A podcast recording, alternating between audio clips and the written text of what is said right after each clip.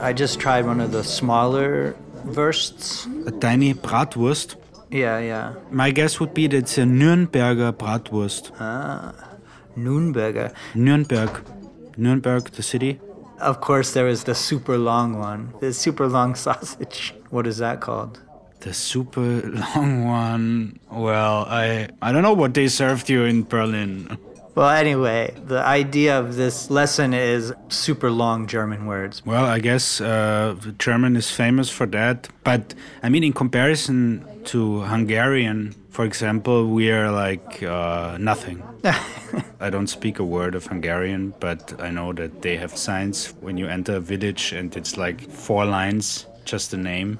So we don't have that, but we have really, really long words. Could you introduce yourself? Mein Name ist Friedel Meyerhofer und ich helfe Ken, Deutsch zu lernen. My full name is Kenneth B. Sweet. Friedel is helping me here learn some wonderful German words. Are you ready to dive in, Friedel? I am indeed. The super German Yet's way to dominate the German language is the long word. Ja, das lange, lange Wort. Stammtisch.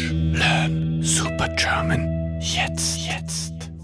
Friedel, do you have any long words on the tip of your tongue? Um, as a matter of fact, I do. The German word for speeding. a speeding ticket. Right. Speeding in this case would be Geschwindigkeitsübertretung.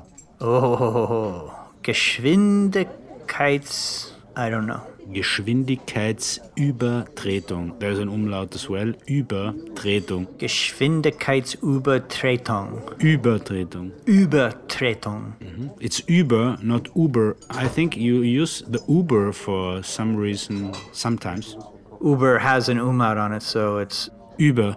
Geschwindigkeitsübertretung. Speeding. So that's uh, it's so long because it's two words, uh, combined words. I looked up a longer word, and that is Kartoffelpuffer. Am I saying it correctly? Yes, Kartoffel is potato, that's true. and puffer, I guess, I don't know. If I'm not mistaken, a puffer is a is well, it's the same. It's a buffer. It's like a cushion, like a something to. Something to catch the fits. For example, it happens a lot. Yes. Kartoffelpuffer is a hash brown. It is. Do you have a difference between a tater tot and a hash brown?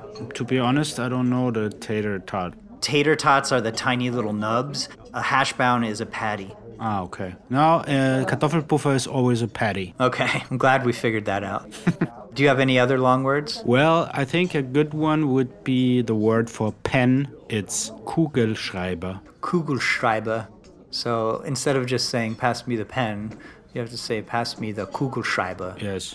Kannst du mir bitte den Kugelschreiber geben? Why are these words so long? Is there any insight into this? Well, because the you know the, the German words are always compound words. As I learn words like Kartoffel is potatoes, so even if it's Kartoffelpuffer and I don't know what puffer is, I immediately know it has something to do with potato. Right. So in the future, I'll know more words, and then these compound words won't seem so daunting. I won't be so scared of them because I'll at least see a word I know in there. Well, that's actually I never looked at it this way, but as you explained it right now, it's actually helpful. I have a book here by Cormac McCarthy called Blood Meridian. And I'm going to just sift through here and I'm going to find an English word and I'm going to try to stump you. Well, you can certainly try.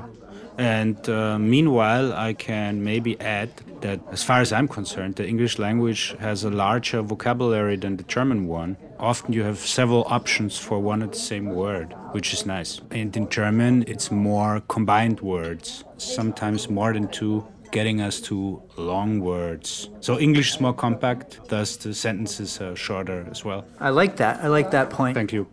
Danke.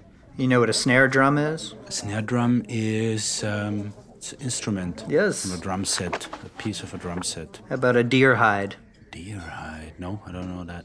The deer hide is the deer skin, basically. The pelt. The belts. Is that the word? Mm. Belts. Ah. Very similar. There's also rawhide. Rawhide. How about broad brimmed? Broad brimmed. Nope. A brim is the part of the hat that hangs over. So broad brimmed would be a hat that has a wide brim to it. Ah, I understand. This would be die Krempe. die Hutkrempe. Die Hutkrempe. Aha. Hut is hat. Hut is hat. And brim, obviously, is Krempe. K R E M P E. Exactly. Hutkrempe. A word you might need more often than you think. Wait a second. I can just see the waiter in the corner of my eye, so I think we got to finish up here.